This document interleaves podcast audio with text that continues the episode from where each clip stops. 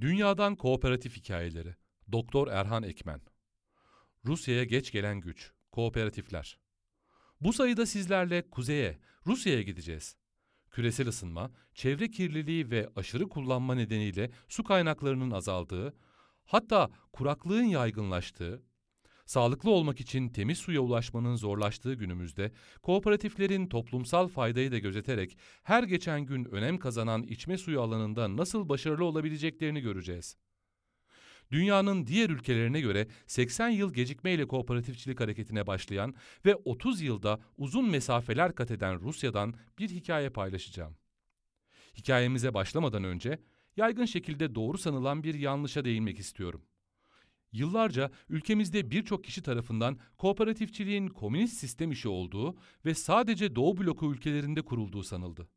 Halbuki sosyalist düşünceye sahip hiçbir ülkede kapitalist sistemin en önemli yapı taşı olarak bilinen kooperatifçilik asla kabul edilemez bir hareketti. Bu nedenle neredeyse bütün 20. yüzyıl boyunca kooperatifçilik demir perde ülkelerinde görülmemiştir. Resmi adıyla Rusya Federasyonu, Sovyet Sosyalist Cumhuriyetler Birliği'nin dağılmasının ardından 1991'de kurulmuştur.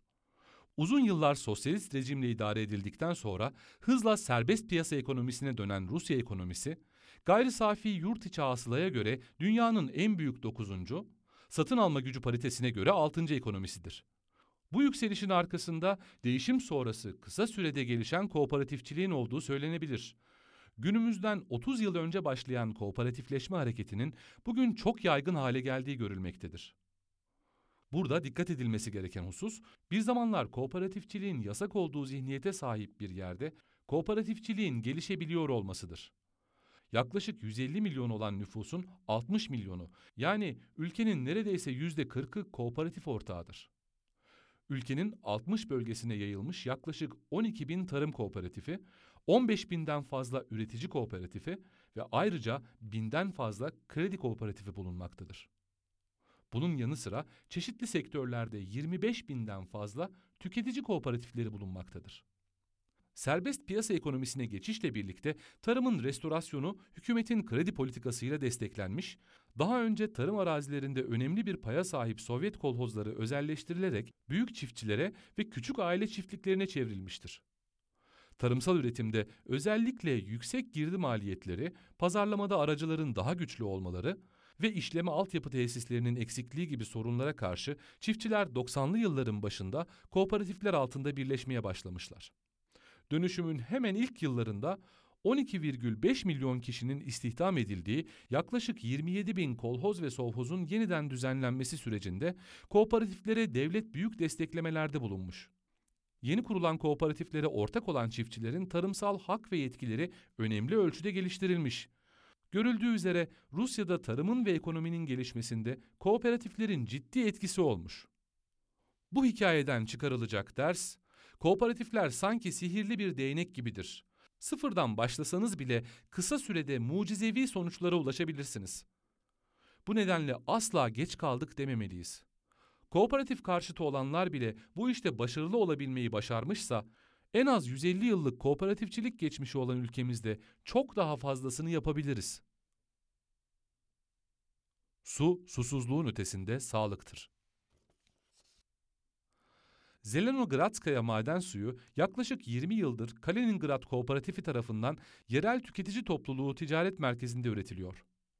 Maden suyu 274 metre derinlikte bölgenin en derin kuyusundan çıkarılıyor.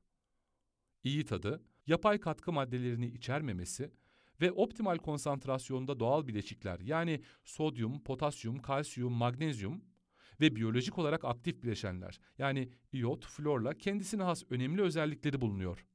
Zelenogradskaya, sindirim sistemi ve idrar yollarını etkileyen kronik hastalıkları olanların yanı sıra metabolik bozuklukları olanlar için bir ilaç olarak tavsiye ediliyor.